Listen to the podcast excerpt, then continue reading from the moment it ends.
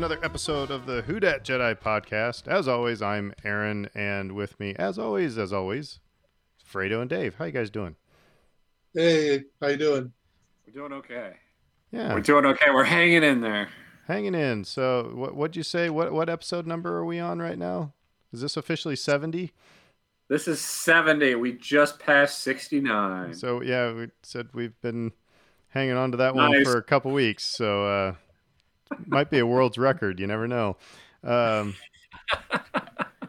so in uh, you know, of course, uh, what in the Saints news, um, we haven't really made any big uh, splash on the uh, free agency signings, have we? Well, we kind of sort of broke, not quite broke, but we're just mostly keep trying to keep as much of the guys we want to keep. Well, that's So, the, like, that's the thing back Brittany and I were talking about the other day. Is that you know it's one thing where it's like, man, we haven't really made any like big moves, but then most of our guys are coming back, so Mhm. that's that's huge. Um, and what did I see? We're playing uh, Tennessee on week 17. We're going to get one more week of football, and Yep. everybody who plays football thinks that's stupid. Um, Yep.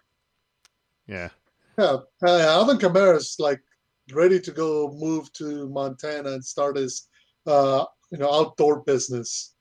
yeah, his, his Just switch snowboarding escapades. Yeah, Yep. But He's gonna be like, he's gonna be like the Tony Hawk of snowboarding. I kind of totally thought that. Uh, I I actually thought we were going to be making a play for Richard Sherman, but it sounds like he's not going anywhere. So, um, I don't know. So, but of course, then maybe we need Richard Sherman if uh, players keep getting arrested. But we'll just let that one go for a while. Uh, to, to be honest, I you know, like I like Richard Sherman as a person. I appreciate his talent, his skills, his intelligence. But I also look at him and go like, he's 34. He's had a number of major injuries.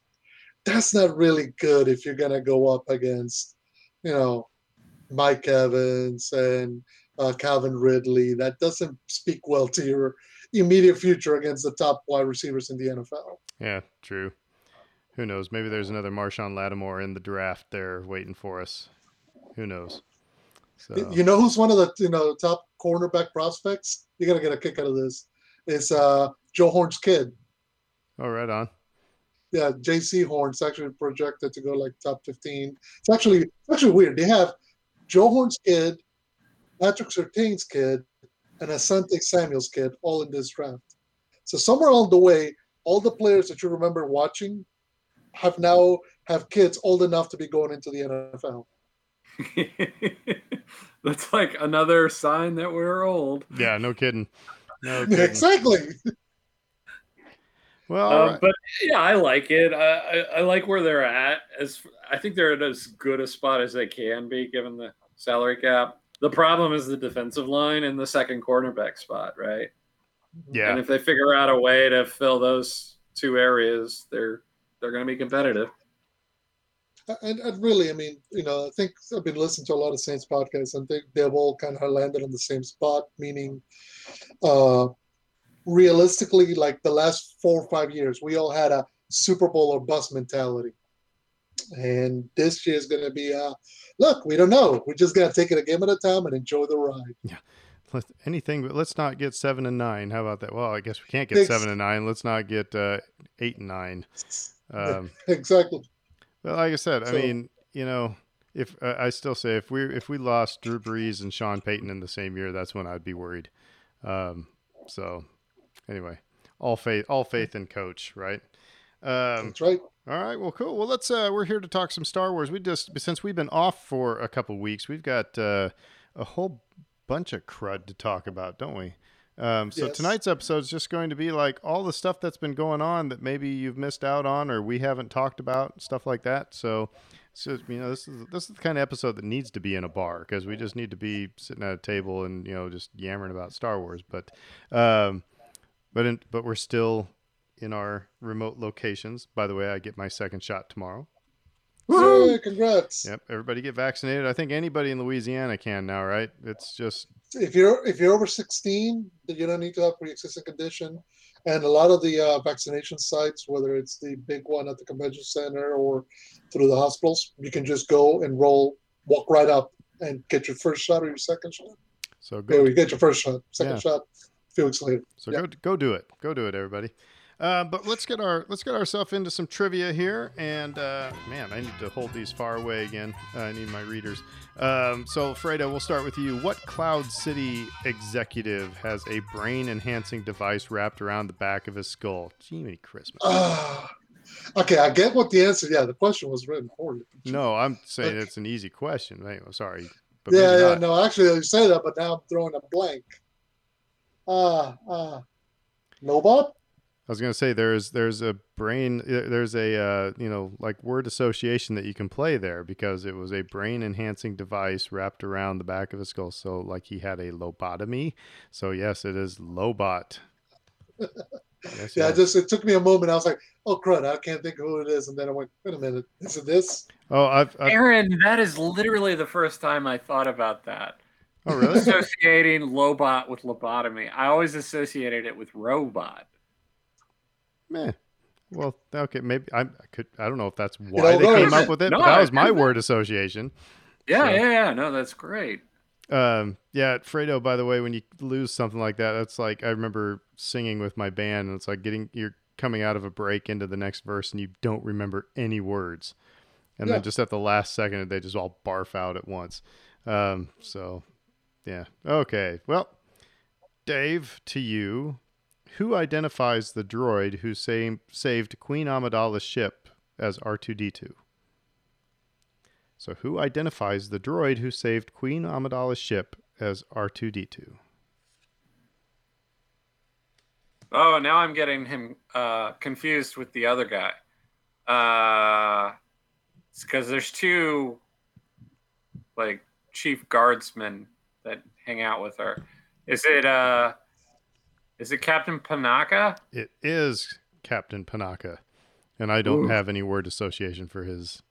However, his what it's what is it? His nephew that's in episode two, Captain Typho, which is like Supposedly. a horrible name. but- Typho was the other one. I was like, uh, is, is it Panaka or is it Typho? So, Okay, so for me, who's brave enough to nibble on Luke's food bar? That sounds dirty. Who's brave enough to nibble on Luke's food bar? That would be Yoda.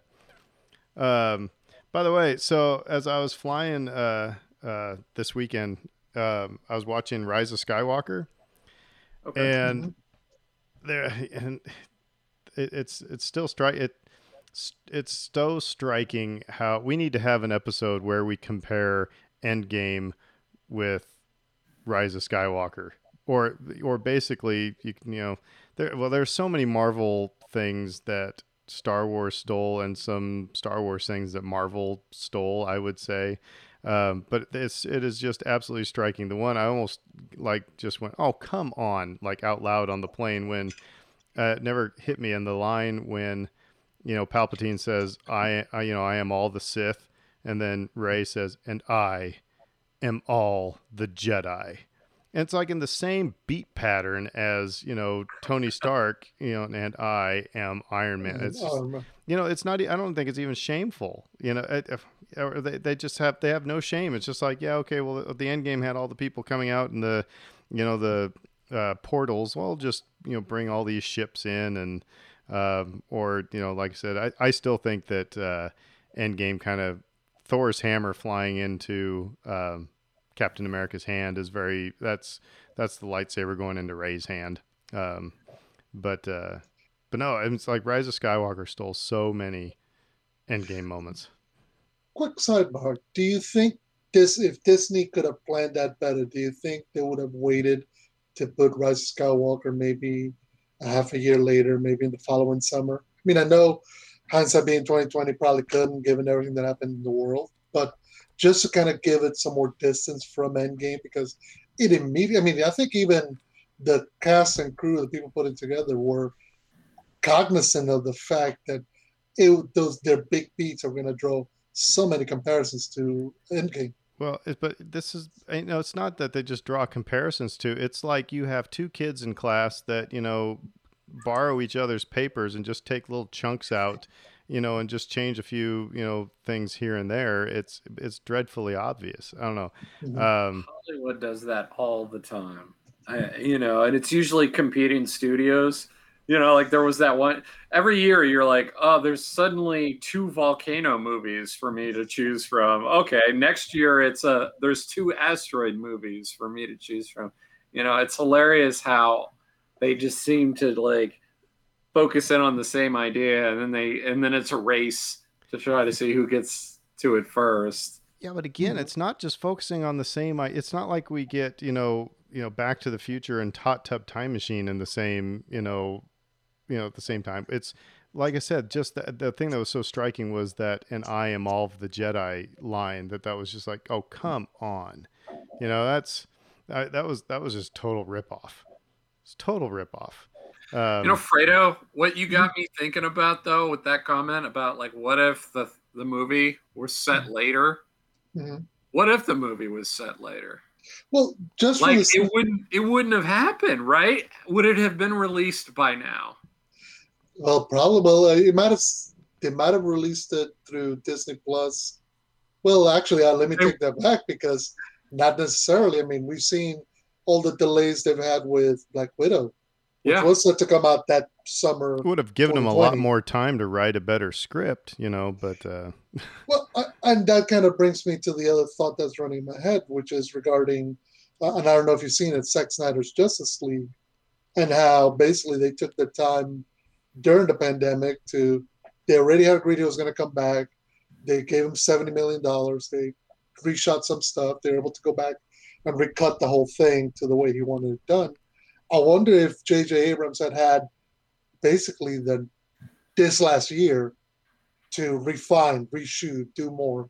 If we had gotten a much different slash better movie, Probably, but we also would have been like crawling up the walls. Like, when's this next movie gonna finally come out? Yeah, it's like the end of it's like at the end of uh, National Treasure two when they set up National Treasure three, and we've never gotten it yet. For God's sake, um, yet But I don't know. I I think they still would have had the same problems. I mean, Hmm. I I just if if they it's like if they had the same people doing the right, I just think they would have had the same problems. Um, I- and I think there's something too that. Just a lot of the, a lot of the choices that end up on the screen were made way before, you know, a, a moment of film got shot. So it is And- what it is. And I honestly think, unpopular opinion, um, they should have done nothing with Princess Leia. They should have just killed her off screen. I mean, sorry to be so blunt about it, and then just written a story because they were they were forcing some things in there that just the more you watch it, it's like it's just it just doesn't really work. Um, however, still best scene is still uh, um, Kylo Ren and Han Solo. That whole moment that was Mhm. That was on point. That was that was really really good. So, but kind of lazy writing as well when you just take the same words from hey I can do this take the same words from the Force Awakens and just you know has a different meaning this time, but it's still it's still a good moment. So But uh, but you know what the other good thing about that Han Solo moment was? It was 100% unexpected. Yeah. You didn't you weren't looking for it. It was in no trailer. You had no idea what was going to happen, and then it just it's just there and it's happening. You just kind of go with it. Which, in some ways, I think all the uh, pre-production and all the script details and all the stuff leaking out, it sometimes kind of rubs you at that moment because it kind of allows you to prejudge things. Whereas kind of like what we always said, walking without expectations. You didn't expect that, you got it, and then you're happy because you got one more moment with Han Solo, which was awesome. Also, also say uh, another disappointing part. And this is I'm sorry not to dwell on Rise of Skywalker, but like I said, I watched it on the plane. Um, when when Luke raises the X-wing out of the water, it bothers me even more now. It bothers me that they play Yoda's theme, and I understand. Okay, I'm playing this music, so you're remembering back to, you know, Empire Strikes Back. Okay, I get that. So that that makes sense within the whole, you know, operatic you know universe that John Williams was working, but it would just have made far more sense to play the Force theme, to play the Skywalker theme when he's lifting, you know. Particularly because right. that's his theme. Yeah, right. That's his music. That's uh, actually I forget who I saw um, a few days ago. I saw somebody recut that whole uh, hallway scene with from Mandalorian to the music that we got in one of the trailers for Force Awakens when the Force theme is just playing all triumphantly. Oh, It's awesome. I'll see if I can find the link. I'll send it to you. But but it's just it's the same moment just with that music. And it's just okay, okay, like, okay. However, if so, we were all. I mean, yeah, you see a green lightsaber, but we didn't know it was Luke for sure until you know he takes off the hood. So if you play that music from the get go, you know, there's no doubt. the, the surprise is done. So I thought the, I thought the surprise was over because you you see the black cloak, the green lightsaber, the X-wing. I mean, it's over. You know. But if you don't use that music, then there's still the the it'll, it, there would still leave a little bit of doubt in you. If it was if it was the Skywalker theme as well, then all, it just would have been all right. So it's Luke. All right, let's get let's get to where we get to see him. Um, I would have appreciated that level of clarity. Because we've already discussed my feelings on all that. So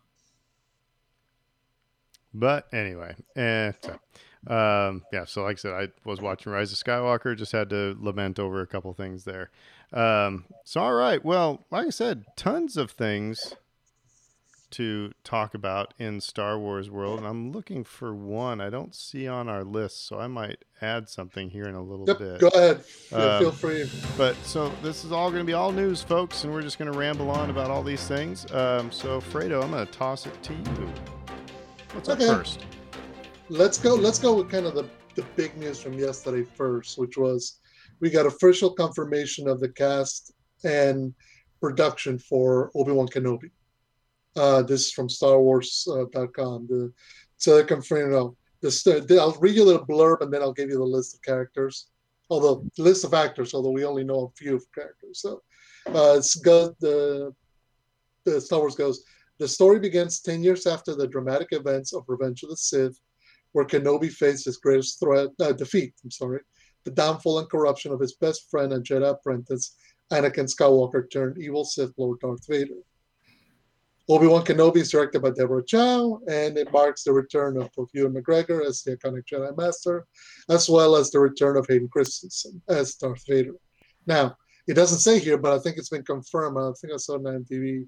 It's only it's a six episode series, so I don't know how long those six episodes are, but it's six. Also coming So- back is Uncle Owen and Aunt Beru. That's what I was gonna say. I'm sorry, So I have- stole your thunder. No, not at all. I mean, because you got Ewan McGregor, Hayden Christensen, Joel Edgerton, and Bonnie Piesse, who are Uncle Owen and Aunt Beru. But you also got uh, Kumail Nanjiani, Moses Ingram, Indira Varma, Rupert Friend, Sung Kang, O'Shea Jackson Jr., Simone Kessell, and Benny Safdie, and whatever roles they're going to play. Uh, they're expected to start production in April of this year which uh, would I would It's imagine that would mean, well, yeah, uh, but I would imagine that that would mean uh, not production but shooting. I imagine we might see this a year from now, maybe summer next next year. You know, depending on how quickly they film it, how long it takes for them to do the special effects. I imagine because they're only doing six episodes, they'll have a bit more budget per episode to spend on effects and whatnot. I'll tell you what, diverse cast, that's for sure. Um, Mhm. which is which is awesome. Um, and I was really actually kind of excited that uh, they got the same people though to play Uncle Owen and Aunt Beru from you know episode two and episode three.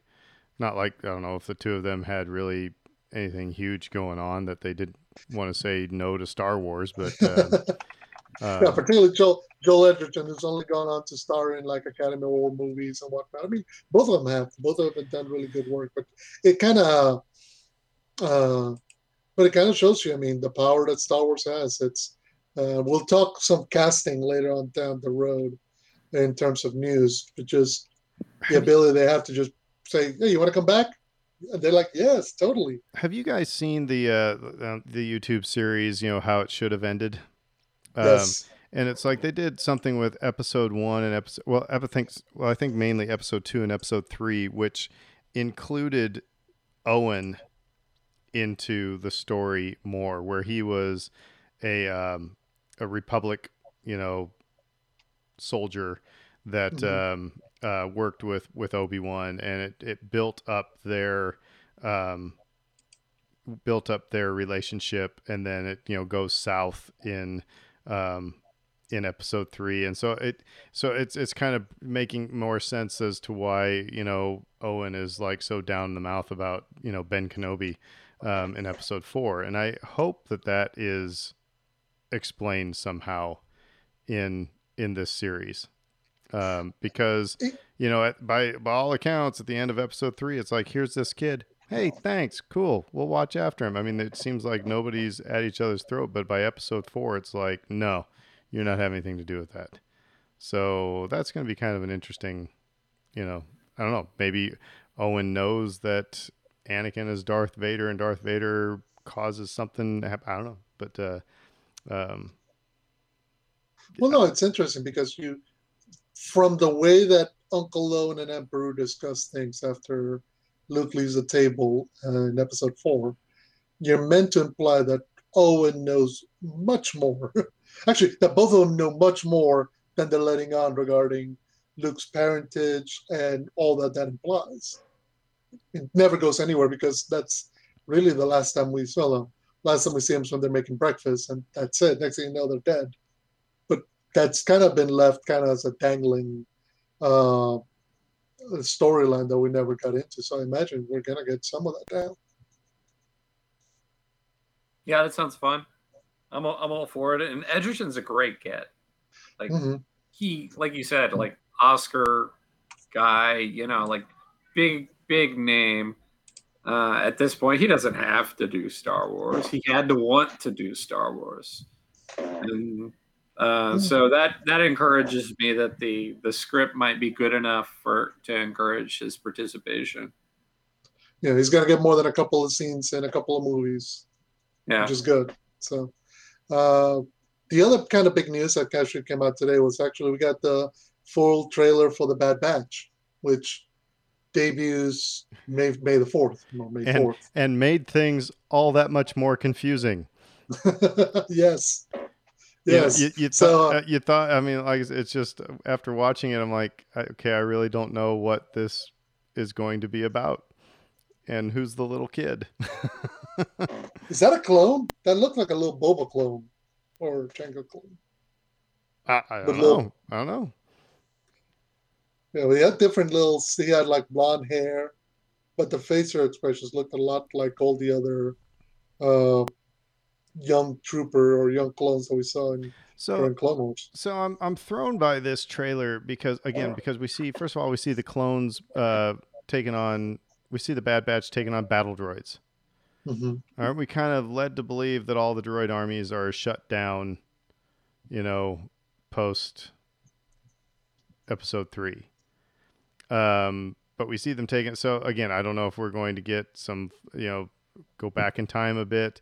Um, it seems like Grand Moff Tarkin is hugely involved in this. Since It looks was, like I he's mean, the big villain in this, or did I get that wrong?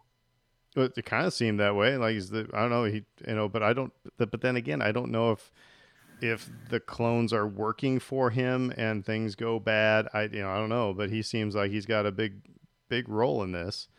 Um. But yeah, and, and but the little kid knows who the like I said, they pick up some little kid, and but he and he knows the, all about the the Bad Batch, you know. So I don't know. It like I said, it just left me all all sorts of confused. Dave, what did did what did you watch it? What'd you think? Yeah, um, similar reaction. I thought the first trailer was uh, it got me hyped and excited. I, I didn't really think like, oh, we need more Clone Wars. Um, not that I hated Clone Wars, but I didn't know that we needed any more of that story. And then I saw the first trailer and I was like, oh, okay, this looks great. Um, so this one was a little more confusing, as you said. Like I'm, I'm having a hard time understanding exactly where they're going with it here. But to your Tarkin point, it's funny. I just finished reading Catalyst, which is the Rogue One tie-in novel, and uh, Tarkin was in there, and and that was fun to see him and uh, Krennic butting heads years before Rogue One came along, and uh, and Krennic even sort of got the better of him at one point, and uh, and that was a little surprising. So it's like kind of fun to think about Tarkin in the kind of like less imposing stage of his career, um, going toe to toe with these individuals, and it's like what will he make mistakes? Is he more gettable or more beatable? Um, you know, those kinds of things. Well, yeah, I guess you know my my thing with this. It seems like like I agree with you. The first trailer made me go, "Oh, this looks so cool." And what they should have done is probably had another trailer that was like, "Oh, this looks so cool," you know, and not try to. It was like they were trying to explain a storyline that nobody is ready for or has any context to understand you know? It's and so it's like they should have just you know had another here's a lot of cool star wars stuff and it starts you know on this date.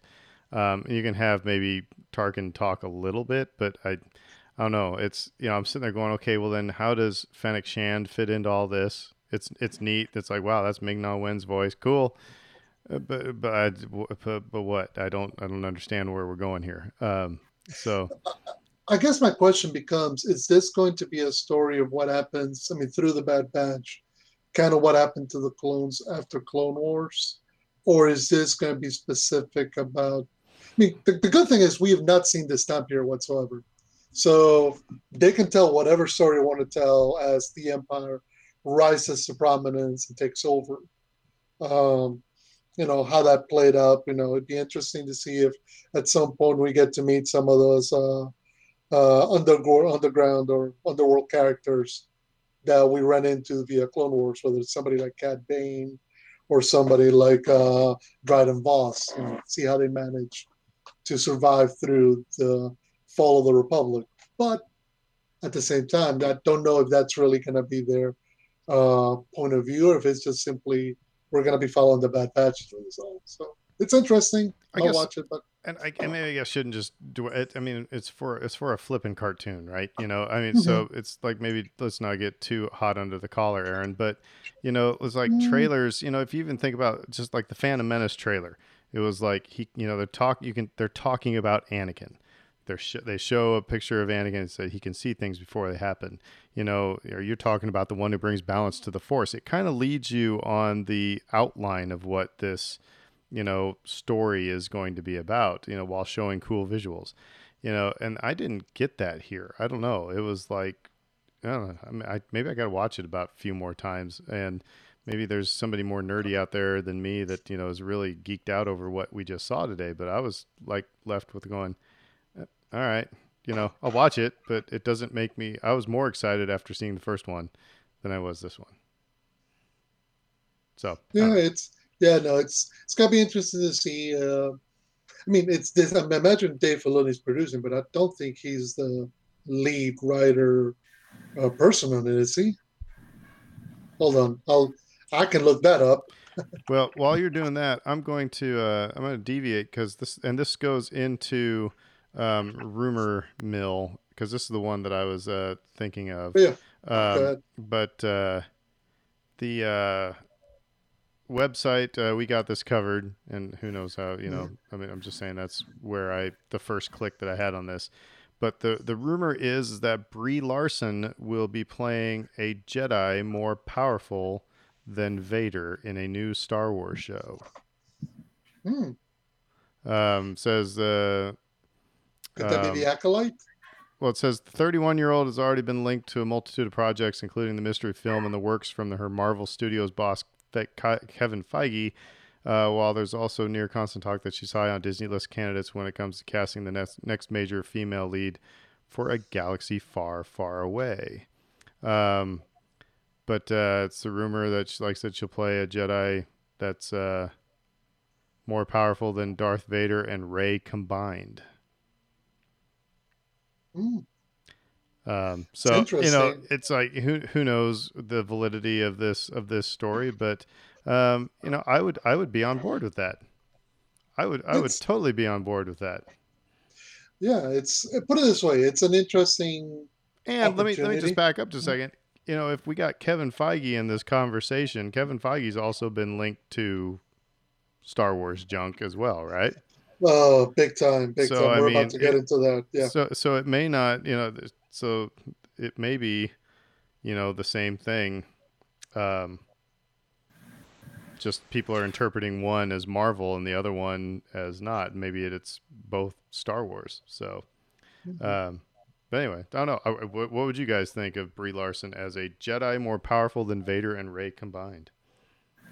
I wouldn't reject it out of hand, and I wouldn't like sign up immediately either. I'd have to see. I'd have to know more about the project and you know the story and everything else. I, you know what's funny about that is it to me it sounds like clickbait, but like to get the angry people, uh, the Brie haters to like click on the article, you know, instead of bashing Brie, we're gonna praise Brie, you know, and get you fired up in that way. You know, it's like so much of uh, our um, news headlines and uh, has been just like dominated by politics, right? And and he who shall not be named at this point. Um, and so anything having to do with him, positive or negative, would just suck all the oxygen out of the room, and everybody would click on it, right? And like Brie Larson is kind of one of those figures. I don't think she deserves the vitriol that she gets at all.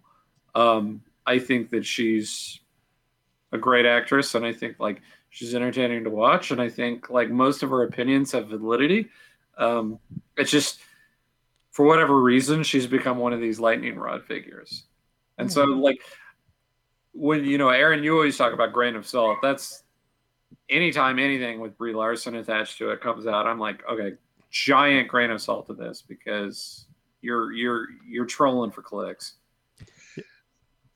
Go ahead, Fredo. No, no, I was just going to say, and, and partially in some way, kind of playing off of that. I, you know, the idea of a Jedi more powerful than Vader or Rey combined, combined sounds honestly, that's not what's interesting to me. Because what's in, you know, in a weird nerd kind of way, geek kind of way, we tend to worry about power levels like this is Dragon Ball Z. The reality is, when you first watched Star Wars, you didn't know, oh, they're who's more powerful than another. Now, what's the old idiot joke? It's as powerful as a small pony. Oh, wow, it's very powerful. It's very powerful. It's like you don't know. I mean, the power level is not really what matters. It's the quality of the character. It's the story that they're set in. Is the journey that they go on, the adversaries that they face, the obstacles they overcome. That's where the meat and potatoes of things are. You know, Luke is a very powerful Jedi, but you latch onto him because the story that he goes through is one that you want to follow. If if Luke had been ten times more powerful, but he had never left Tatooine, yeah, maybe you know, maybe it'd be like, okay, you know, it's not that big a deal, you know. So sometimes we as fans and you know people in general, you know, nerd culture tend to focus so much on the nuance and the difference of, oh, who was more powerful, Obi Wan versus Qui Gon versus Maul versus whatever. And reality is that's all secondary, tertiary. You know, it's irrelevant. If the story's good, you'll watch it. If the story's bad, she could be the greatest Jedi ever and not going to matter. You know, people talk about that too, like all the time when I talk about like these duels like who's more powerful? Who's more powerful? You know, it's like a lot of people are convinced that Mace Windu is like way more powerful than anyone else because he bested Palpatine in that one fight on screen, right? Um, and then the, there are the arguments like, "Will Palpatine let him win, and, and you just go down and down and down the list. You know, right. like would Obi Wan have defeated Anakin if Anakin's emotions hadn't been in the state that they had been? Would he have defeated him if they were not on a vol- volcanic planet? You know, like there are all these sorts of um, factors that go above and beyond just who's more powerful, right? right? You know, and so I think like that's just such a um, kind of uh, like I'm trying to figure out like the word I'm looking for with that reductive argument. You know, uh, it's like we don't need to take it down to such a basic, simple level. The, the funny thing is, it becomes very similar uh, to sports debates about best quarterback of all time or Right. greatest pitcher of all time or greatest team or whatever. And yet, like, you know, when some people say, oh, the only thing that matters is championships, or, you know, it's like, is the stats or whatever. And it's like, yeah, I mean, those arguments can be fun if you're with the right person to engage them into. But a lot of times it can just just be like, because you're not, it's not about changing minds, it's about getting people to agree or hear that your side is the right one. And at some point you're like, it doesn't matter. It doesn't matter, you know. You know, Drew Brees was the greatest Saints quarterback I've seen in my lifetime. Probably will be the same greatest Saints quarterback I've seen in my lifetime. I'm glad for what happened, you know, the Super Bowls and the wins and the whatever, you know, everything that we got. And now he's gone, and now we got to find somebody new. That's that's the reality of life. So I'm not gonna get too stressed about, uh, oh, is he better than Tom Brady? Or is he better than Aaron Rodgers? Because that's that's fanboyism in a certain way, but it's it's reductive and it gets really it's impossible to find common ground at the end.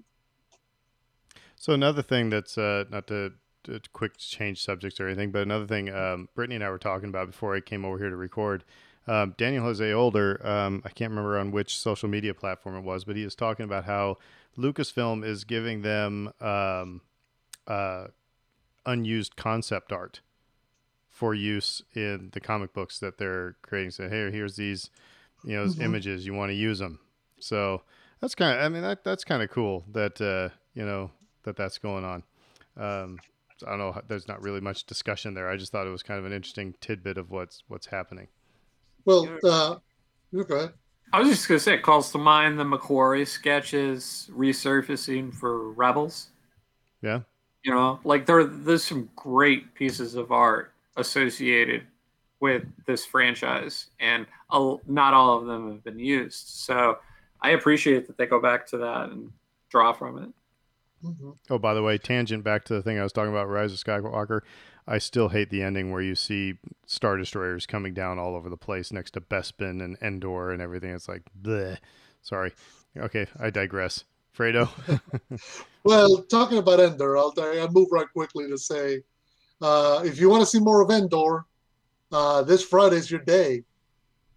Oh, is this one? uh, Is this going to be Nostalgia Day? It's gonna be nostalgia day. This Disney Plus is getting well. First of all, they're getting a ton of new material, but amongst that, you're getting Battle for Endor, Caravan of Courage, both seasons of Ewoks, the Star Wars, the Clone Wars, the Micro series from Genndy Tartakovsky, uh, and most surprisingly of all, you're getting the story of the faithful Wookiee, aka the animated section from the Star Wars Holiday Special. AKA the introduction of Boba Fett. The only thing you're not getting apparently in this, uh, you know, in this uh, massive dump of old Star Wars stuff is the old Droid series. Everything everything else seems like it's coming on, and the rest of the holiday special, which I think they can't for for for the safety of everybody involved. Yeah, Brittany was talking about how they had um, they they watched the Battle for Endor, the Ewoks movies, like you know over and over and over again. They had it on VHS, I think, and um, uh, so that that'll be interesting. That's actually the first place we see the blurrgs, those things that uh, you know Kuiil Yeah, is the- riding in uh, um, uh, In Mandalorian. Mandalorian. So, yeah, I mean, uh, but fair fair warning to everybody: just because the Star Wars stuff is getting you know added to Disney Plus doesn't mean that it's high quality Star Wars stuff. Yeah, yeah. You got to remember this is all. Po- I mean, a good bunch of it. I'll I'll stick up for the the micro series Clone Wars because that's awesome. I'm actually uh, looking forward to that because I never saw that. I never saw Uh, that. you'll- so I'm you'll really play through it. You, you'll burn through it all come Saturday or Friday or Saturday. You know, trust me, it's that good. Uh, plus, Genndy Tartakovsky. Uh, if you ever saw Dexter's Laboratory or Samurai Jack, amazing. But no, but yeah, the majority of the stuff is made post Return of the Jedi on a TV budget, and it's amazing what they do with it. But let's also be kind. It's it's Well, very much kids based. And the Ewoks cartoons, that was Saturday morning cartoons. You know, just remember we had Saturday morning cartoons for Pac Man and, um, you know, what's Rambo. We had we had we had an '80s ca- cartoon for Rambo. Which Well, and you weird. had you had uh, Scooby Doo running around with Batman. You know, so it's, um, you know, like I said, it's it, you, your the nostalgia will be, you know, the member berries will be going nuts. You know, uh, you've seen that South Park episode with the member Mhm. berries. Member Ewoks, member Endor. I mean, so so yeah, I'm, I'm just saying. But if you've never seen this stuff before, don't you know? Don't expect to be like you know, yay, new Star Wars stuff. You'll probably look at it and go, what the heck? Mhm.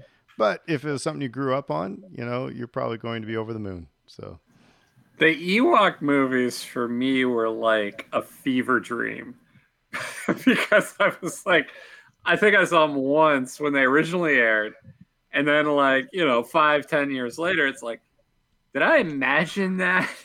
was that real? Was any of that real? And like you know, people would confirm for you. It's like, oh yeah, no, I remember those movies but they mm-hmm. were kind of like you know buried under a pile of dirt for years and years and years i know you can buy them on dvd but um, very hard to kind of acquire because they're not you know completely sanctioned at this point i guess they sort of are i don't know if they're canon we have to Well, look the- up if they're canon or not at this well, the point. are canon. yeah So, um, it's so yeah, it's interesting. the whole the whole thing is yeah that again I, I agree with aaron. Don't set your expectations too high but you know it's kind of a fun thing especially from a historical perspective because these were in the movies that um, george used as kind of a test case to make willow. Right. and a lot of people really love willow and and remember that one fondly. And so like these are sort of the groundwork for, for and them you can you can thank God above that you get to see the Boba Fett cartoon without having to sit through the rest of the holiday special, um, because that is all kinds of awful. It really is. There's just you, Oh. you you can't put enough lipstick on that pig. I mean, it's just all kinds of bad. So Did, did you see like somebody took the Obi Wan Kenobi cast picture at Star Wars release and they put Lumpy in there? oh, did they really? Yeah, somebody photoshopped like Lumpy and Bea Arthur in her uh, Star Wars special. music holiday music special. by Steph Jefferson Starship. That's uh, that's right. So it was hilarious. It's like, oh yeah, some stuff. Because again, uh, now and in some ways, this is where us sitting here can't believe kind of the where we're sitting in regards to Star Wars because for the longest time it's very much uh look it's bare bones it's whatever we can scrounge up it's okay George is letting us do this because he wants to test technology but it really wasn't something at the forefront or having the financial muscle of an empire like this But you know, and again, I don't want to. I don't want to be dismissive of any of this because you know a lot of. It, I mean, a lot. There's a lot of things in this world that I love, that is just absolute garbage. But it reminds me of sitting with my brother watching this, or you know, sit with my sister, or you know, or it might be you showed your son or daughter this. That you know, it's uh, you know because it's so it's it's not you know it might be the worst pizza in the world, but it's the moment that it was wrapped up in. You know, so. Um, so yeah, so don't so don't come come too hard after the Ewok movies. You know, it's uh, you know, yeah just just know that if you try to show this to your kids and within 10 minutes they want to get up and do anything else look you give it a good shot just let them go just let them go Uh, my kids are excited they're like we get to watch the ewok movies and i'm like okay all right. you You, need to you need to, you need to have a microphone running and record their reactions so that when we get five minutes and they go, "What the hell is this crap? oh man Can we play Switch, Dad?" oh yeah i'm waiting for that you know but so I uh, mean, that, I'll never forget. Sorry, this is like my my brother lives in in DC. You know, he's been on the show, and every time he goes back to Nebraska, and there's this place in Lincoln, Nebraska. It's called Topper Popper, and it is it is the same rundown shack that it was, you know, 40 years ago. I mean, it's just this. It, that's it's literally this shack that has some of the best popcorn, and you can also get um, Pepsi and Mountain Dew snowballs. Now, New Orleans people, this is not the same type of snowball. It's just it's a Mountain Dew slushy, right? Or it's a Pepsi slushy. So when my brother comes back, it's like he's going to going to the topper popper like, you know, every day, you know, and he's getting a Pepsi Snowball or he's getting some popcorn, whatever. And he was there. He was visiting uh, Nebraska, and he had his um, son and his daughter. Daughter was just a baby, and, and but John was was old enough, and it was like their um, second to last day. And Brian had to go run some errands, and he says, uh, he goes, John, come on, we gotta go run some errands. And John, his son, says, But Daddy, I don't want to go to the Topper Popper. it just broke his dad's heart. So there's Dave. Nate's gonna go, but Dad, I don't like the Ewoks. so be prepared to have your heart ripped out when one of them says, "I'm out." I think Liv will dig it because, like, uh, her favorite movie is Return of the Jedi, and partially because of the Ewoks. She loves the Ewoks, so I think she's all in at this point. We're gonna we're gonna sit down and we're gonna watch these movies and we're gonna enjoy it. Darn it! I I still you know, still one of my favorite moments is that I split I shared a beer with uh, Low Gray in Omaha, Nebraska. so I can always write that on my resume. All right, but yeah, so a lot of cool stuff coming to Di- Disney Plus. Um, so yeah, within the next few weeks. By the way, just before I move on, uh, so Dave Filoni is executive producing Bad Batch, but it's being written so far. The only writing credit they have is for Jennifer Corbett, who was one of the writers in Resistance and a few other things. So, uh, but by the way, they do have in the cast in IMDb. So you have the Bradley Baker and Ming Na Wen and uh, Stephen Stanton, who does the voice of Admiral Tarkin. They also have Andrew Kishino, who's the voice of Saw Gerrera. So apparently Saw Gerrera is going to be in the Bad Batch. But but. Uh, you heard it here first, folks. Okay, the so the original Saw Gerrera because in Rebels they actually went and got um, uh, yeah Forest Whitaker. Forest Whitaker. Yeah, um, yeah. Well, well, I mean, I think in part because that was easier at that moment because he was doing Rogue One.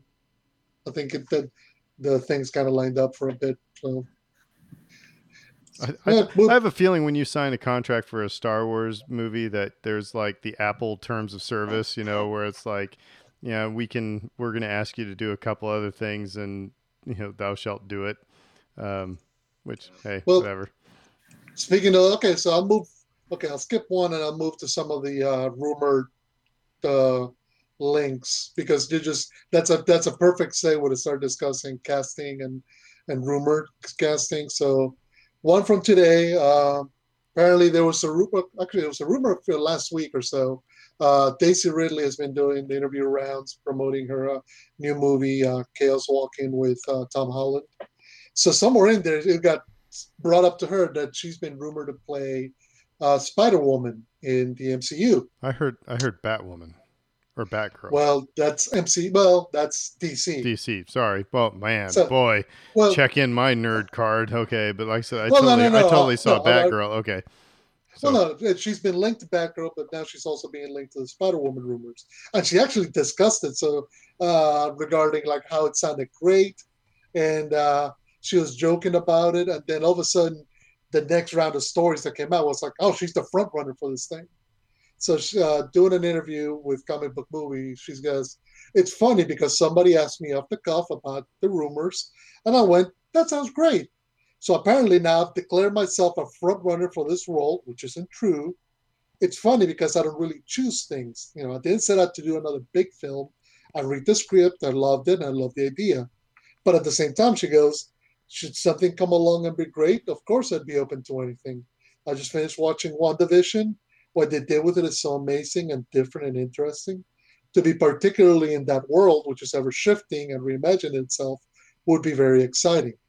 So I think on the one hand, it's interesting that she's getting linked with another big Disney property, and which involves signing a big contract for multiple movies, multiple appearances, the voice in the in the video game, the voice in the comic book series, and the animated series, and yet, you know, so she's open to it. It'd be interesting to see if anything comes out of that. I would watch it. You know, and mm-hmm. again, it's similar to the uh, Brie Larson's thing. You know, it's like, okay, yeah, I yeah. enjoy watching her on screen. She's great. Um, okay, crossovers. Why not? Um, but by the way, you know, the, the next couple of ones are going to feel kind of like, okay, it's, it's basically everybody in the MCU getting cast in Star Wars now and vice versa. it's very incestuous relationship beginning You to know feel what? here. You know what it makes me think of too is the Star Wars filibuster. Yes. Mhm. Yeah. From from Parks and Rec. Yeah, Yes, with, you know, with Thanos and Star Wars crossing over one another. Well, also it also seems like yeah, literally playing with your toys, where it'd be like you know, and here comes Luke and Han, and in comes Iron Man, and then Captain Marvel swoops in, and oh no, here's Bigfoot, and Godzilla's coming into you know, it's just literally playing with all your toys. Um, but yeah, it seems like okay, that's sorry. Doesn't that make sense though, if you think about it? Because we've talked about how the filmmakers now are from our generation, and they're the ones who get to play with their toys now But on you know, camera. you know what movie kind of kind of uh the movie that kind of uh i guess satisfied that desire a little bit was ready player one Mhm. you know Oh, that- yeah that was uh, if I, that i kind of yeah okay here we can have the nonsense of you know all these things being in the same universe um but yeah anyway That movie was better than I expected. i agree Yeah. I agree. Yeah. I've I, actually funny. Sorry, we we we've got on a huge tangent here, but I've heard from people that I've heard from one person that the book was garbage and the movie was great, and I've heard from another person that the book was great and the movie was garbage. So it's like it all depends on. But yeah, I I I never read the book. I dug the movie. So I wonder if it's one of those where depending which which one you see first, if if you know because the differences are so vast that you know they don't translate one to the other, and therefore people are well, not both both these happy. guys had read the book before the movie came out. So Okay. um, Oh, it, I think it's yeah. But uh, well, speaking about further incestuous relationship between Marvel and Star Wars, somebody, uh, the Sebastian Stan was doing Good Morning Ugh. America. Has been interviewed about um, Falcon and Winter Soldier, which I'm sure you're watching, Aaron. Yeah, yeah, you yeah. Oh, love it. So far, so good. Uh, same for you, Dave. I'm guessing. I, I I'm liking the fact that there's not too many uh, sidebar. I'm liking that there's not too many uh, spoilers for it yet. Like it hasn't reached WandaVision levels uh, by episode four, where you had to stay off Twitter before you saw it. that's true. Uh, but anyway, they asked him about the rumor about him playing Luke Skywalker, and he goes, his quote was, "If Mark Hamill calls me personally to tell me that he feels inclined to share this role with me, then I'll believe it." Saying basically, I've not been approached by it. Nobody's mentioned anything to me. I'm not gonna believe it. To which, to me, kind of the kind of the point to me more goes the line of, could we see more Luke Skywalker at this point? Well, the only thing that you would have would be the Luke Skywalker Grogu story. And but Mhm. I'm wondering why do people have uh, I'm going to pause myself cuz I about said something that Dave would have to McClunky out. Why are people so fired up about Sebastian Stan being Luke Skywalker?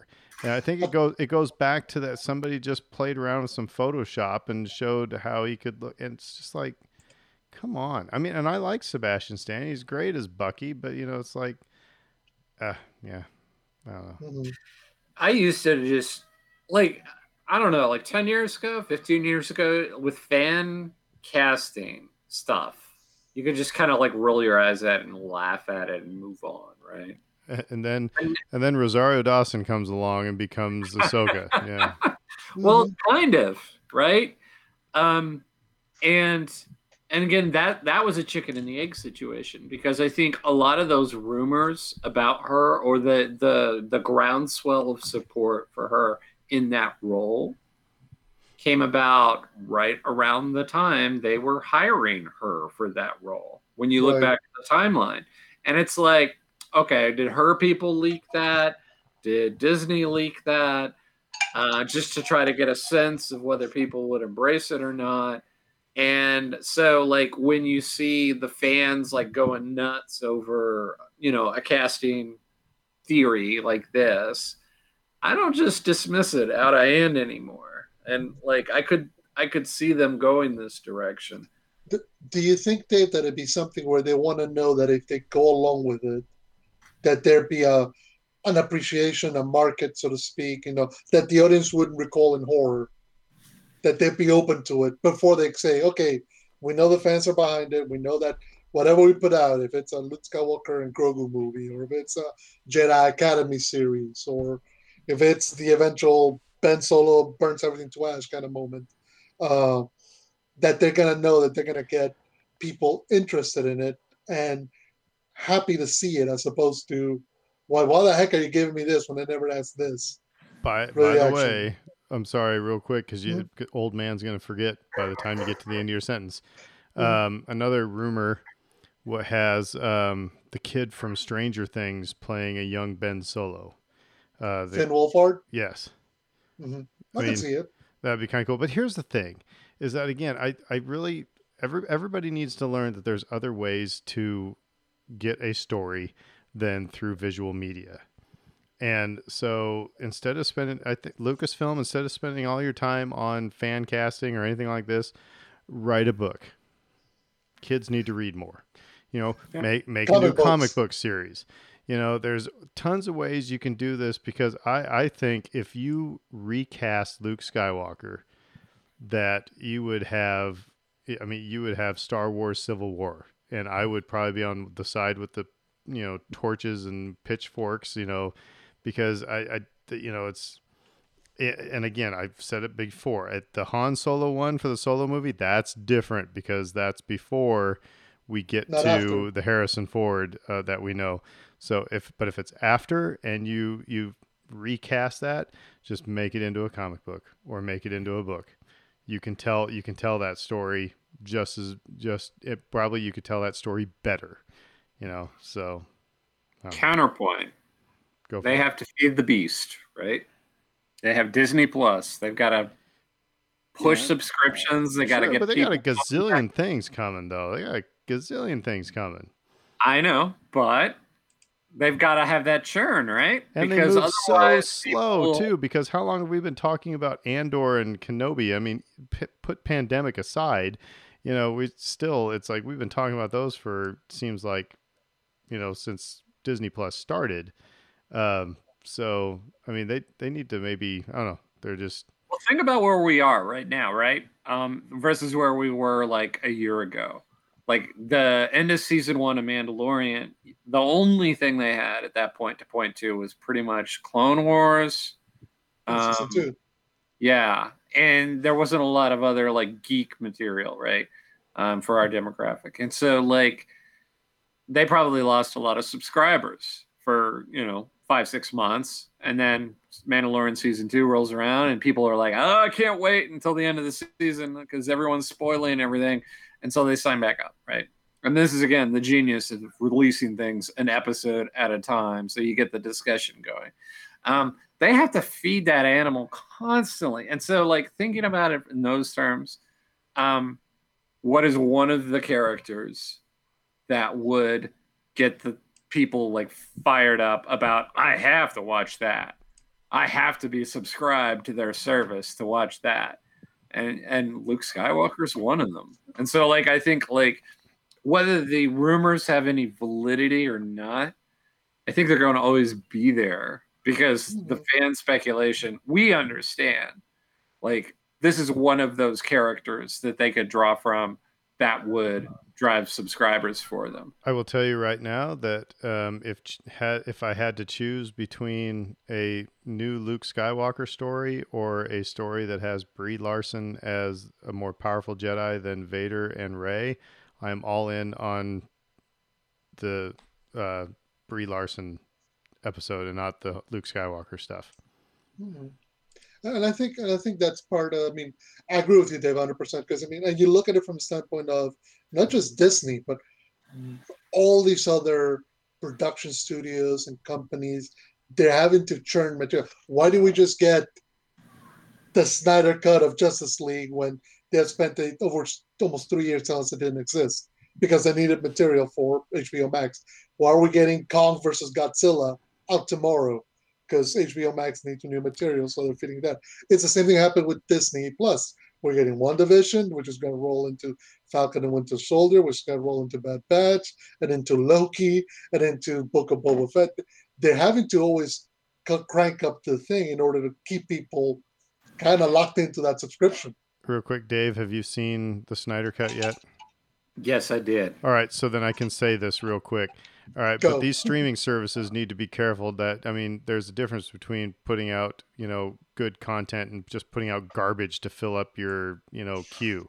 And that's what they did with HBO Max with the Snyder cut in my opinion. They just put up they they paid Zack Snyder to make garbage. I didn't it's like it didn't do anything for me. That'll be a whole nother episode. But no, I no, we- we'll and that's get what I into it. that's want to do what a whole episode. that's what I- I, I- don't. that's what I that, save don't. I don't.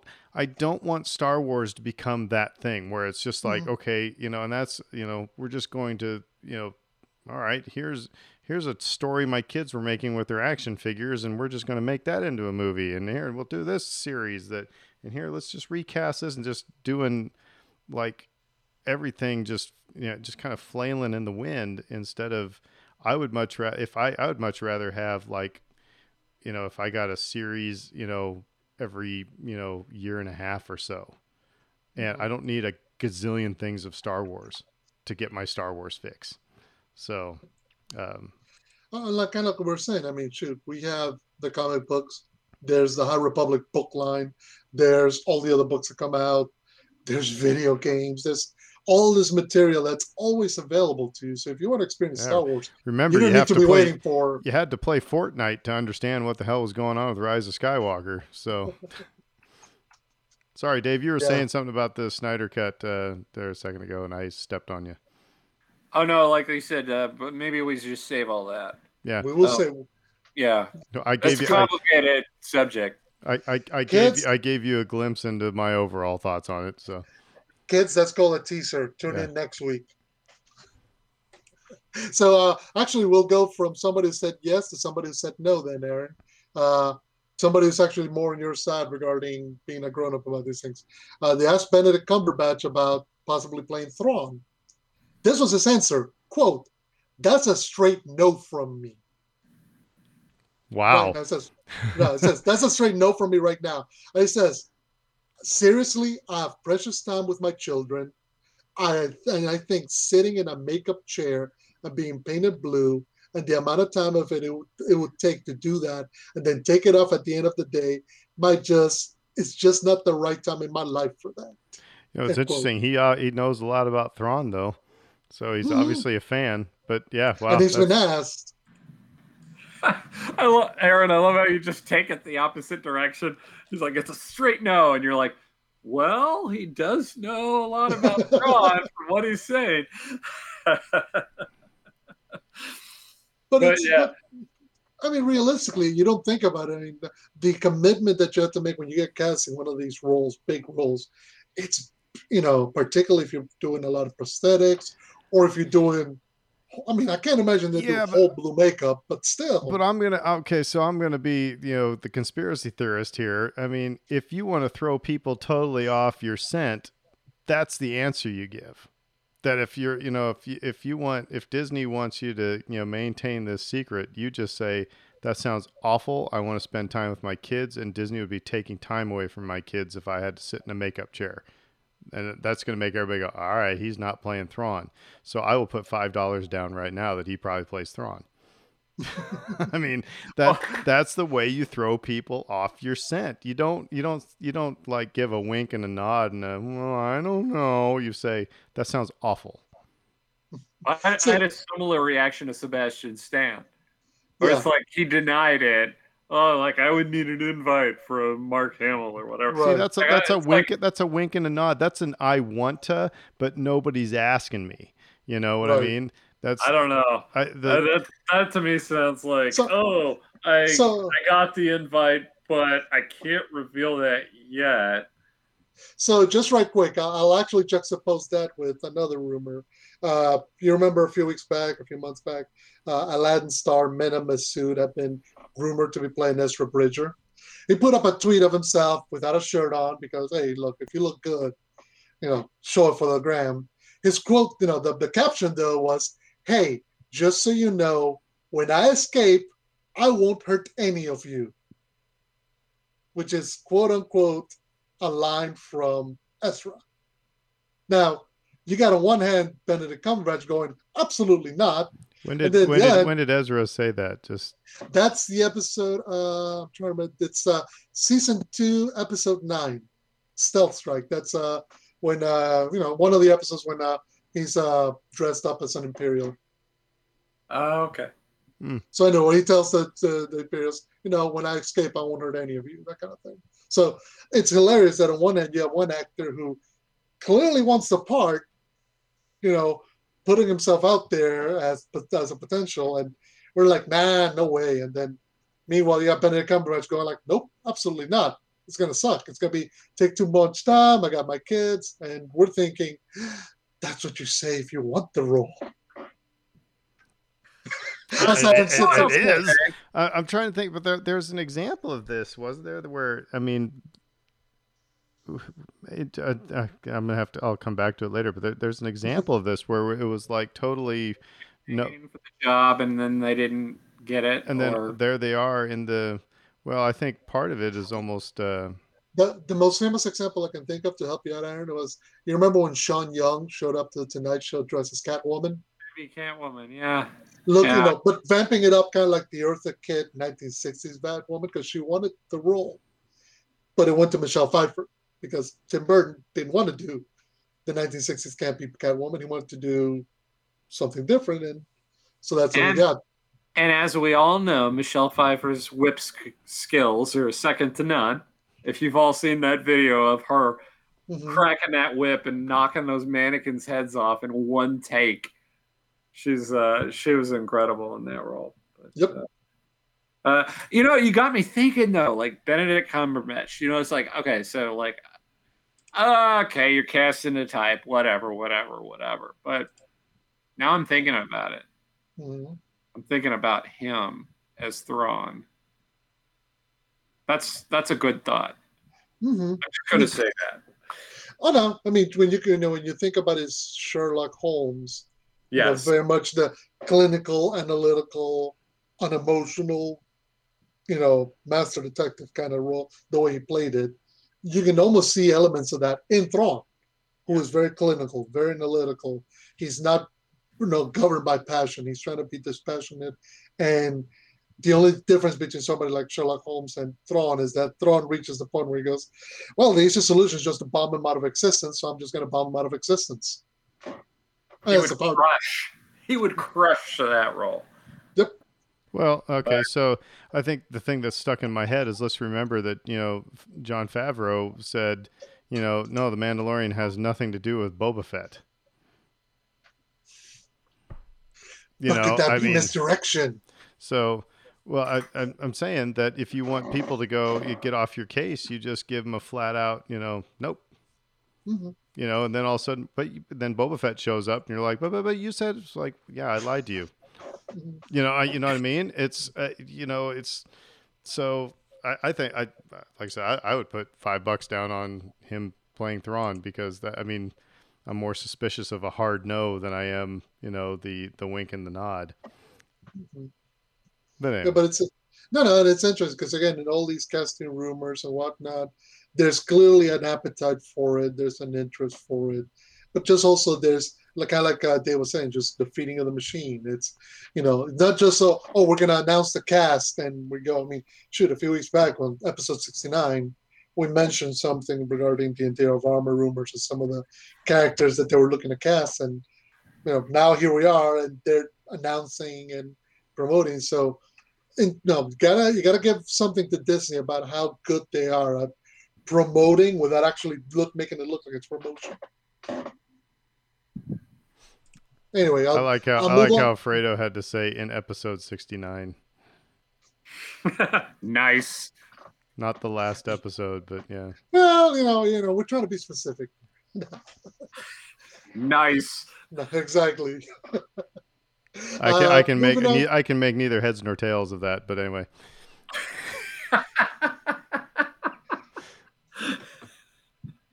Okay, moving right along, moving right along. Before before we before we drive this sucker deeper into the ditch. Uh, don't laugh. Uh, there was a story a few weeks back. Actually, the National Film and Sci-Fi Museum put out a um, an alert asking people to help them preserve Bossk. Why, why are we saving? Bossk! Why are we saving Bossk! Bossk? Well, apparently they're looking for somebody to help them restore. They own most of the original parts of the bounty hunt boss bounty uh, costume from Empire. So they own the head, mask, the arms, feet, as well as the gun, all screen used. What they don't own is the jumpsuit and the life vest. So they're looking to see if they could have somebody could replicate the material outfit. I got a guy You know, in like- Omaha that, who did that already. My friend Colin, he, he's he's got a Bossk get up. So they're looking to preserve the outfit worn by Alan Harris in Empire Strikes Back, you know, and so uh, so they had they put out basically a Facebook alert, just basically asking people to please private message them if they can help, and showing uh, the you know, the actor Alan Harris wearing the costume and behind the scenes shots and kind of what they're preserving.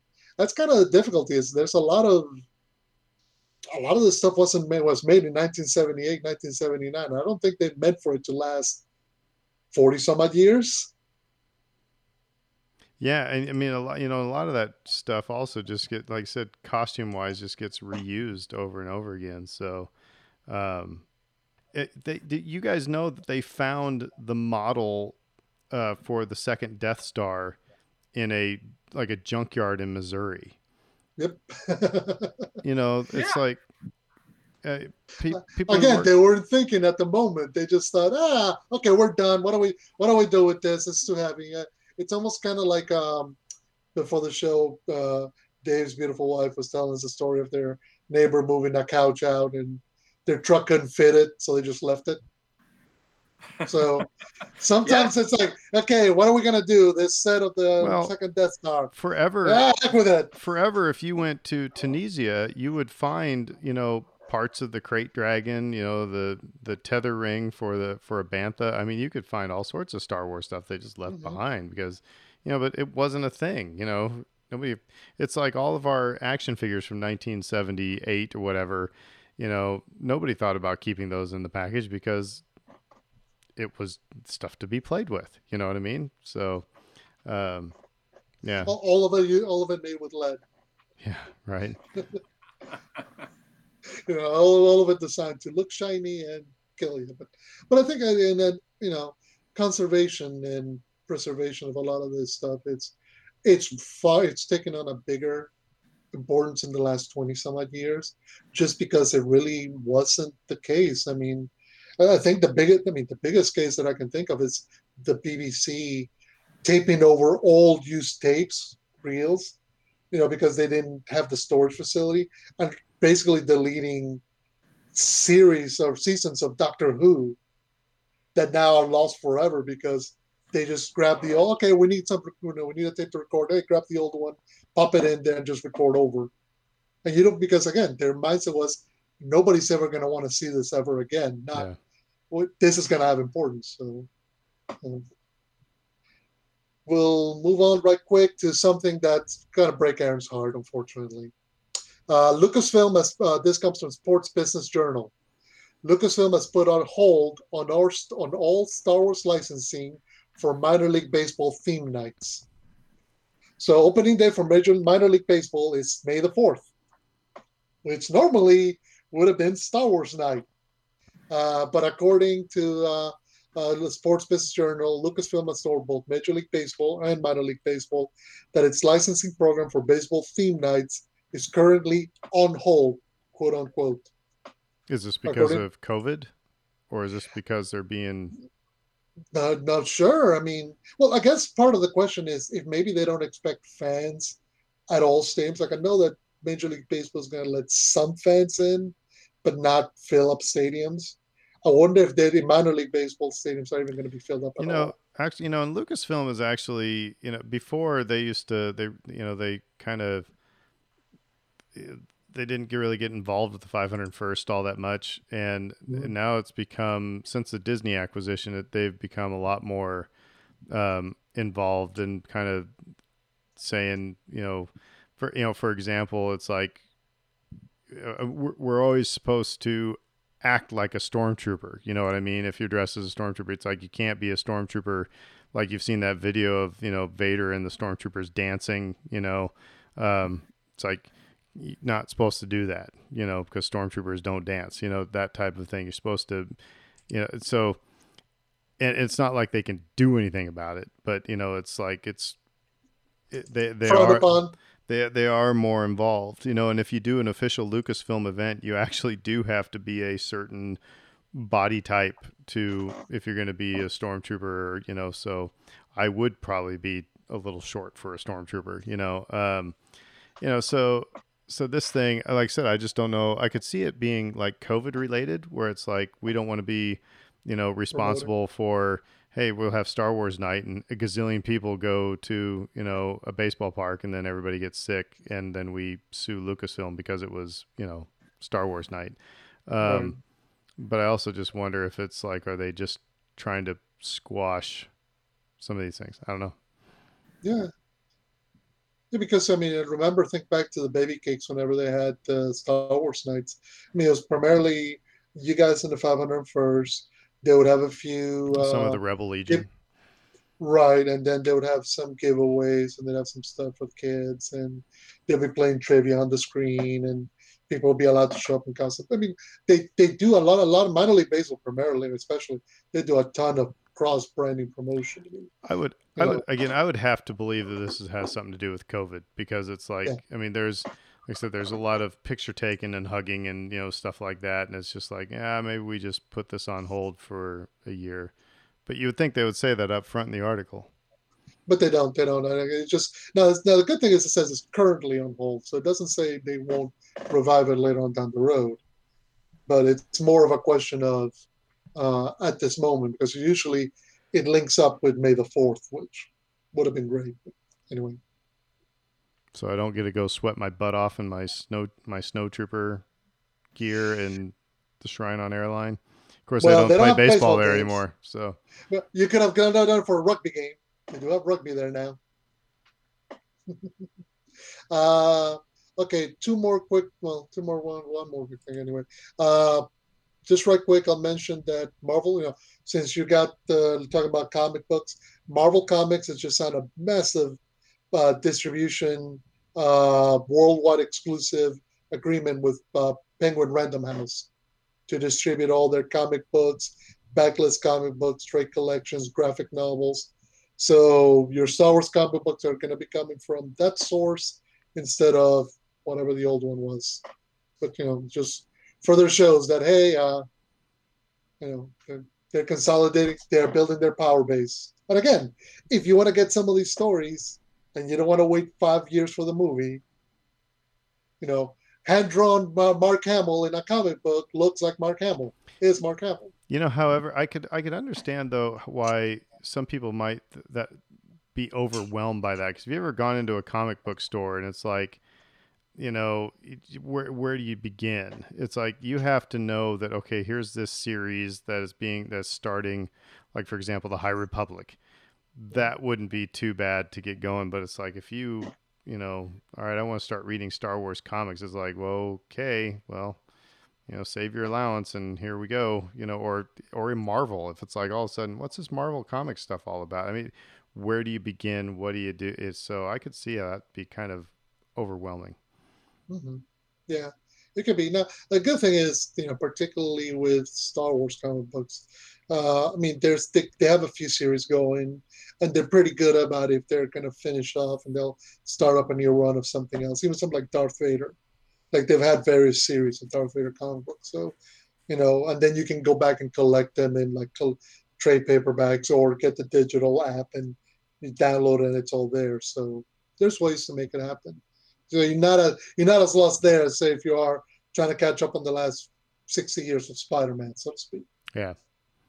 To Uh, sort of dovetail off your point, Aaron, though, I took my daughter to a bookstore on Sunday, and she quickly and easily found three books that immediately appealed to her from series that she was familiar with.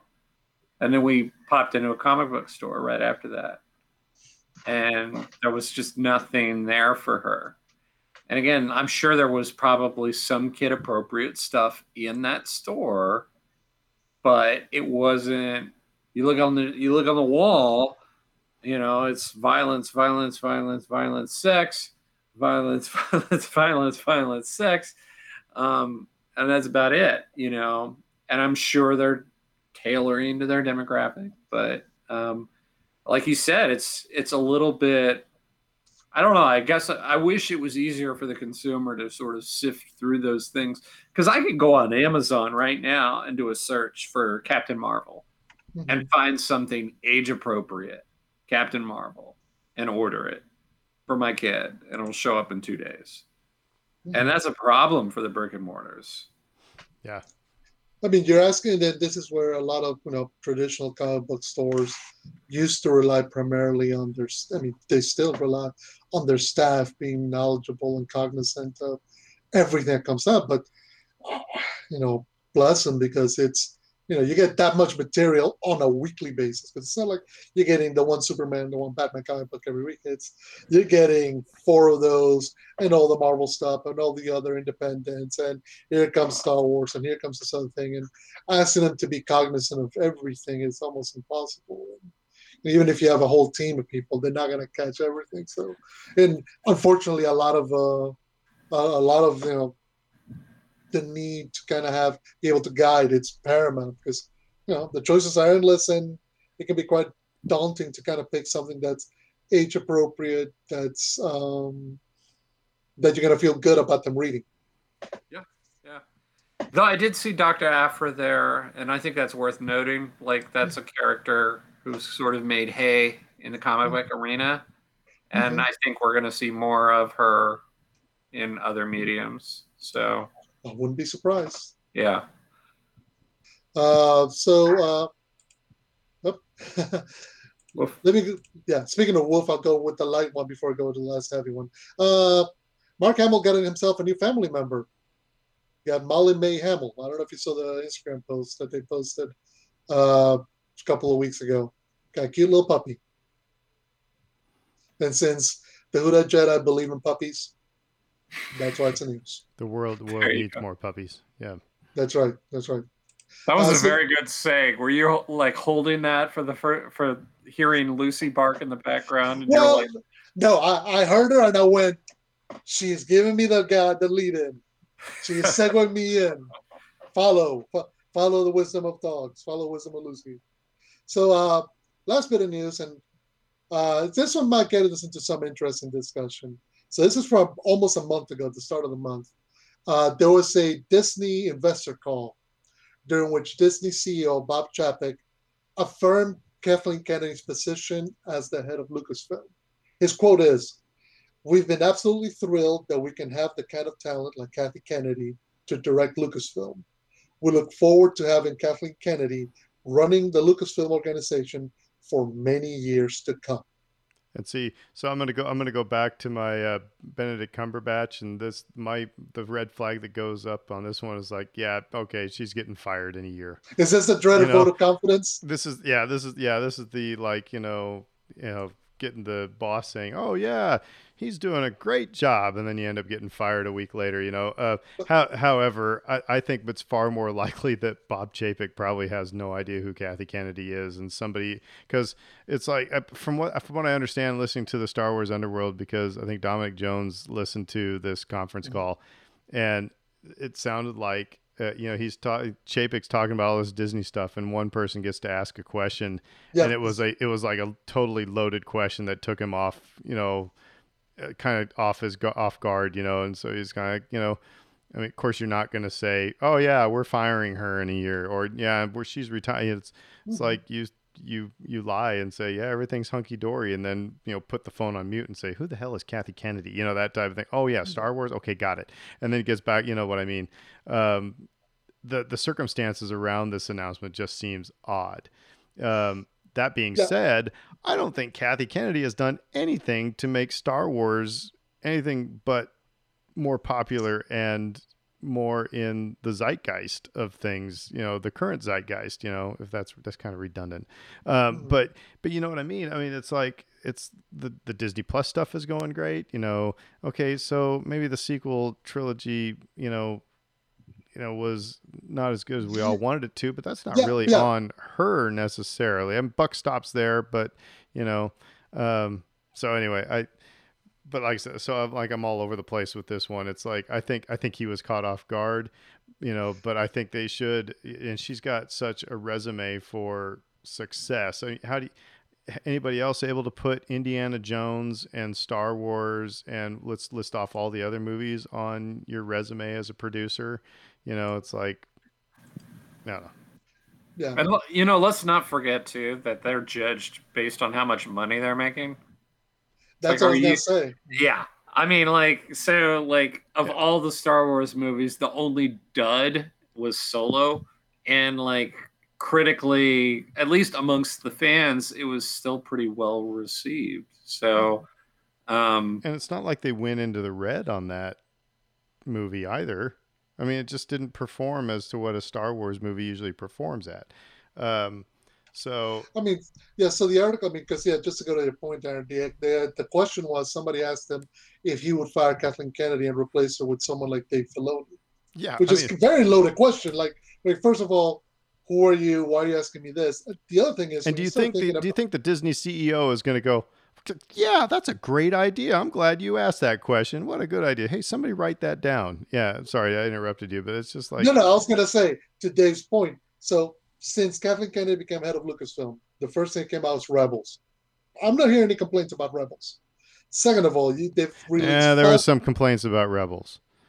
There, there at, at, at the time, there were some complaints about Rebels, especially from Clone Wars folks that thought it looked too Disney and it was now, too yeah, cutesy. but and, now, those people are idiots. Well, okay. I'm, I'm but just, I'm just saying it was, uh, it was, it was not, it was, it was not, you know, Jesus on a platter here, folks. It was, you know, it's, it's, it, it grew on people. Anyway, go ahead. True. Anyway, but then four out of the five Star Wars movies that have come out under her watch have made each over a billion dollars. When you're talking about money making, there you go. And then you're talking about uh, they've generated, you know, Light of the Jedi, The High Republic's come out number one in the New York Times bestseller.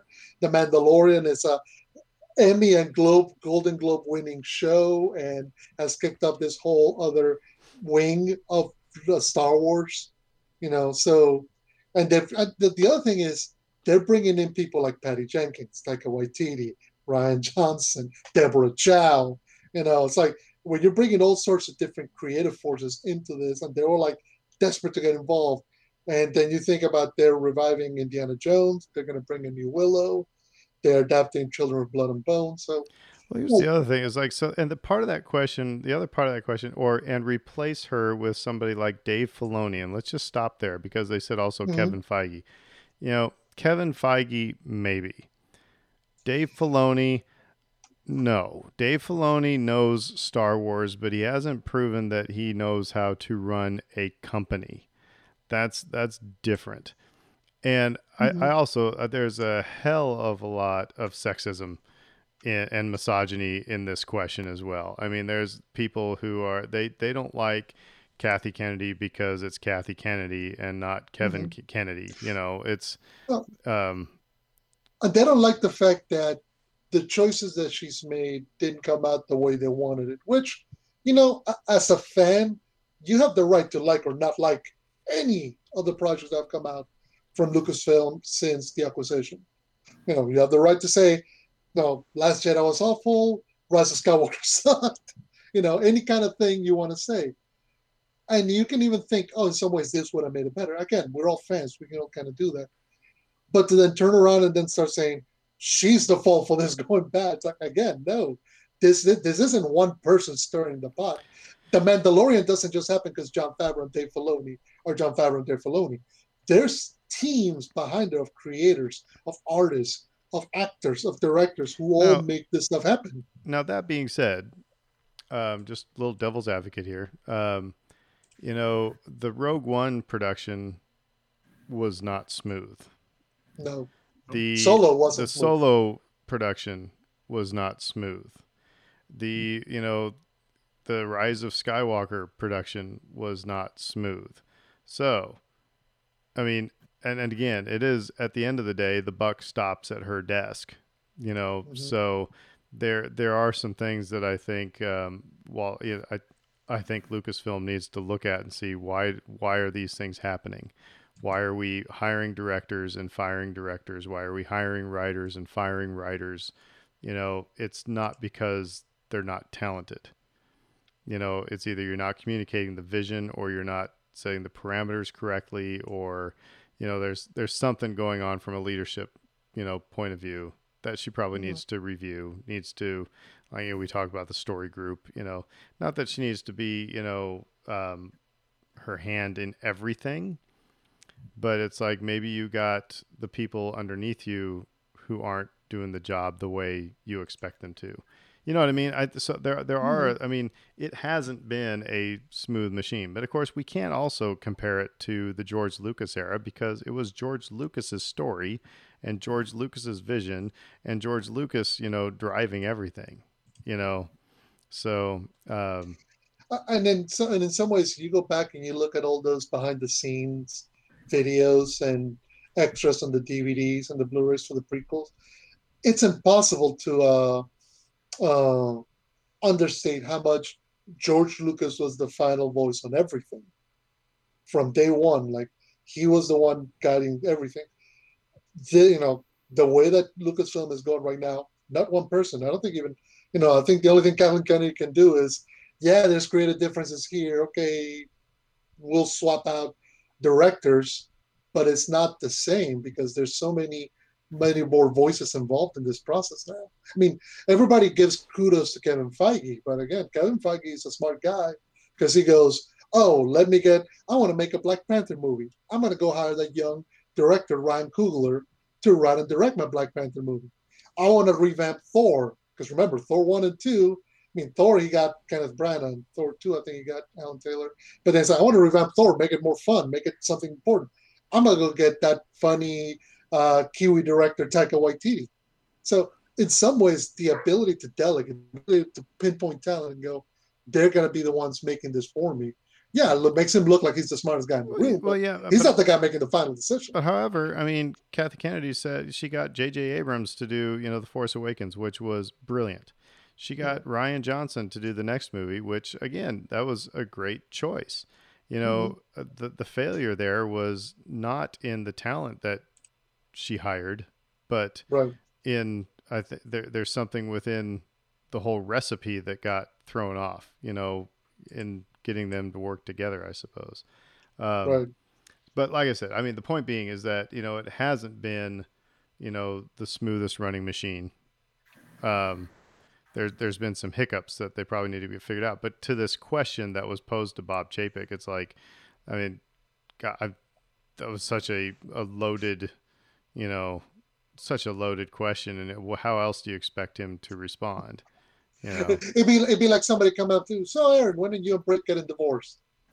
It's like right. Well, here's it's a Disney investors call. It's like, so are you going to announce? Yeah, we're going to fire the head of Lucasfilm, our most successful property right now, and watch and and you, and you expect your stocks to go up?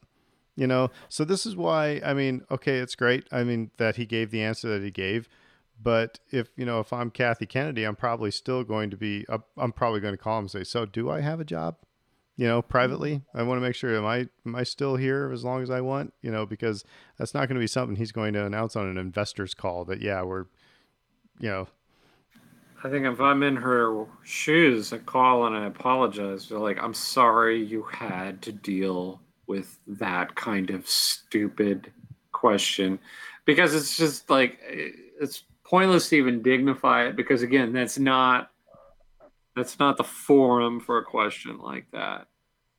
Right? It's like again you're to put this person on the spot what are they to say in that arena? Get them on the phone you know corner them in a you know i need five minutes of your time i need a I need a one-on-one with you. What you know, however, you know, stalk his sec- secretary or whatever. However, you got to get it, get it. But it's like, okay, if you want to interview this man on the future of Star Wars, then you do that in a different setting than a freaking investors call, which is just again, everybody's probably like looking around, like what what is even happening here? Because that's the reaction that you should have to that. It's like the, it's like the dude that got up in front of the city council in Lincoln, Nebraska, and you know got on the whole um, chicken tenders are not you know or boneless boneless chicken wings. So there's no such thing as boneless chicken wings, and you know. Saucy nugs. saucy nugs, yes. So Oh, um, God. I love Saucy Nugs guy. I mean, I'm sorry. I, I'll I'll go to bat for Saucy Nugs guy because that, that that's that's good entertainment right there. But uh, I, you know, it is what it is. And again, like I think, like with this, look at the dollars. I mean, And- that's all her boss cares about. They don't care about the storyline. Are you doing justice to Luke Skywalker or whatever? No, they they're looking at the dollars. here's the That's all other- they care. here's the other thing that drives me bonkers. I mean, again, okay, so Kevin Feige has been successful with Marvel. That doesn't mean that he's going to be successful with Star Wars. And again, Yeah. and it's not like if you put somebody in charge of Lucasfilm, they're not really going to be working on Star Wars per se. They're the ones who's, you know, uh, they're, they're the head of the company. You know, they have minions to do that other stuff. You know, it's like, Yeah. so I I don't know. mean, that's kind of their point. It's they they hired Kathleen Kennedy to be the person see overseeing that, and as long as you're making us money, Honestly, we don't care. honestly, I think the thing is, you got. I mean, the Marvel franchise has kicked the Star Wars franchise butt really for better part of a decade, you know. And I think you got a lot of people who are like, you know, you know, I, well, it's it's like on if your football team's getting beat all the time, so it's like you want, you know, let's bring in the quarterback from that team so that we can start winning again. You know what I mean? But- But It- but it- the question to me is, I mean, and realistically, look at yes, we can have our debates and our personal feelings about some of the product or some of the projects that have come out from Lucasfilm in the last few years, you know, whether it's episode eight or episode nine or whatever. But overall, have we not been saying that this has been sort of a golden age for Star Wars? I mean, since the original trilogy, even better than the prequels, because you're getting movies every other year. You're getting great TV shows with great stories every season, every year. You're getting all this material. Again, if you want to go pick up a Star Wars comic book, there's Dr. Aphra, there's Darth Vader. If you want to go play uh, Jedi Fallen Order or Squadrons, that's available to you. If you want to you know, read one of the High Republic books, there's more Star Wars now than it's ever been. And then sometimes I go like, you know, you're surrounded by it's like being in the middle of a, a sumptuous feast and complaining that you know the the spicy the, the saucy nugs they were not cooked to your liking. Saucy dogs are not good enough. I, you know what? uh, The other point I'll make briefly about this is I think like Marvel. If you're going to compare the two, and we always do, um, if you're going to compare the two, and the MCU had an eight-year head start, Mhm. and it was just like they're building this thing, and they're building it the right way. They're like, okay, this movie ties into this next one, and then we're going to build off of that. And they're and they're doing the same thing with their publishing arm right? You know their comics are tying into their movies and they're promoting certain certain comic lines that you know are the ones that they're making movies of. So it's like it's all tied in with one another. But then an eight year head start. So by the time force awakens comes out you know the mcu is just humming at that point and again force awakens great success, huge success. Rogue One, huge success. Last Jedi, you can't argue with the box office. Um, but I think where if you want to like bring that critique to the forefront, which is like, well, Star Wars has gotten their butt kicked, right? I think it's that they didn't manage to build off of any of that momentum that they created with the Force Awakens. And again, a lot of that was fan expectations you know a decade of And- waiting for this but they didn't capitalize on on that you know, my my point is that, and when I say getting their butt kicked, it's you know, it's like, you know, the, it's like the people who are fr- in New Orleans here are frustrated. There's you know probably more people who go to Jimmy John's in a day than go to Parkway. You know what I Mhm. mean? It's and it that frustrates people. It's like there's a better product in at Parkway, but too many people are eating Jimmy John's, and it's like, um, and so it's Star Wars has been forever this great product, but you just you get tired of everybody talking about all the Marvel stuff. You know what I mean? So they want they want Star Wars to be, you know, getting just as much positive talk. And so, well, how do we do that? Let's put Kevin Feige in charge of everything. You know, it's I don't know. It, it frustrates me that way. But yeah, and I think uh, no, go ahead, Dave. Go ahead. Well, I'll say one. You know, if like to my point, I guess I, I'm not sure if I made it great, uh, good, well enough. It's like t- 2015 Force Awakens, right? Comes in, it kicks the MCU's butt. I mean, like it's huge. It's like one of the most successful movies of all time. The next two movies, great. By the time you're at 2018, like if we go, we get in a time machine, we go back to 2018, and we'll be like, Star Wars or the MCU, which one's better? You know, asking the geek fandom. Um, a lot of people are going to say Star Wars at that point still. And it's really only over the last couple of years where Star Wars has sort of, and again, you can't ignore the trades. You can't ignore the news behind the scenes where it's like, we're going to do these offshoot films. All that stuff gets canceled. You can't help but have negative feelings about that. You can't help but see that Solo didn't do well at the box office. Rise of Skywalker did not do well with the critics. Um, and like they're at a point, but again, like to Fredo's point, like if you kind of step back from it and you look at the broader landscape, you're like, well, this is a great time to be a Star Wars fan. It really is. There's so much out there. But they're not at the top of the mountain really anymore. And I think therein lies the bigger issue for a lot of the fans. And this look, we can get into discussions about fan culture and people who wear the t-shirt as Dave is wearing the t-shirt, but, but also who internalize a lot of this stuff. And uh, like, oh my God, if, if Star Wars isn't the greatest, most biggest thing ever, you know, somebody failed. And you're like, it doesn't have to be the greatest, most amazing thing ever. It can be good and people can like it and people can like other things. You know, this isn't this isn't like you're picking sports teams where one wins, one loses. We just had an amazing season two of Mandalorian and then we roll into WandaVision and Falcon and Winter Soldier. And I'm happy for all those different. They're completely different. They have nothing to do with one another. Well, the Division and Falcon are tethered to the MCU, but it's not like I'm like, oh, if WandaVision's great, then that means Mandalorian must not have been as good. No, it was awesome. I enjoyed it. You know, we have there has to be an ability to kind of detach and go, you know, the success or failure of the media franchise that I support does not mean that it's better or worse or it's fail. You know, the fact of the matter is, is you're getting great stuff. You're getting stuff being made by fans. That, that, that's how many know whether it's J.J. Abrams or Rian Johnson or Dave Filoni or Favreau. These are all people who are fans of this stuff and they want to give you the best possible Star Wars uh, movie, TV show, whatever. But it's almost the fault lies not in them, but in us. No, the fault is not in our stars, but in ourselves, dear Brutus. I don't think there's a better way to end except for on we'll give Fredo the final word on that one. So um, when when in doubt, quote Shakespeare. there you go. Um, well, cool. Well, uh, yeah. So that was a lot of lot of news, a lot of rumors, stuff like that. Just kind of barfing out a lot of Star Wars stuff. Thanks for hanging with us. Um, you can always find us on about any place that you get your podcasts, um, as you well know, because you found us. But if somebody's looking for us, send them wherever. Um, they'll and but we're on uh, Facebook and Twitter as well. So please, you know, bother us with your. Uh, it's not a bother at all. Actually, we like we like the diversion. So if you want to talk Star Wars online, you know, let us know.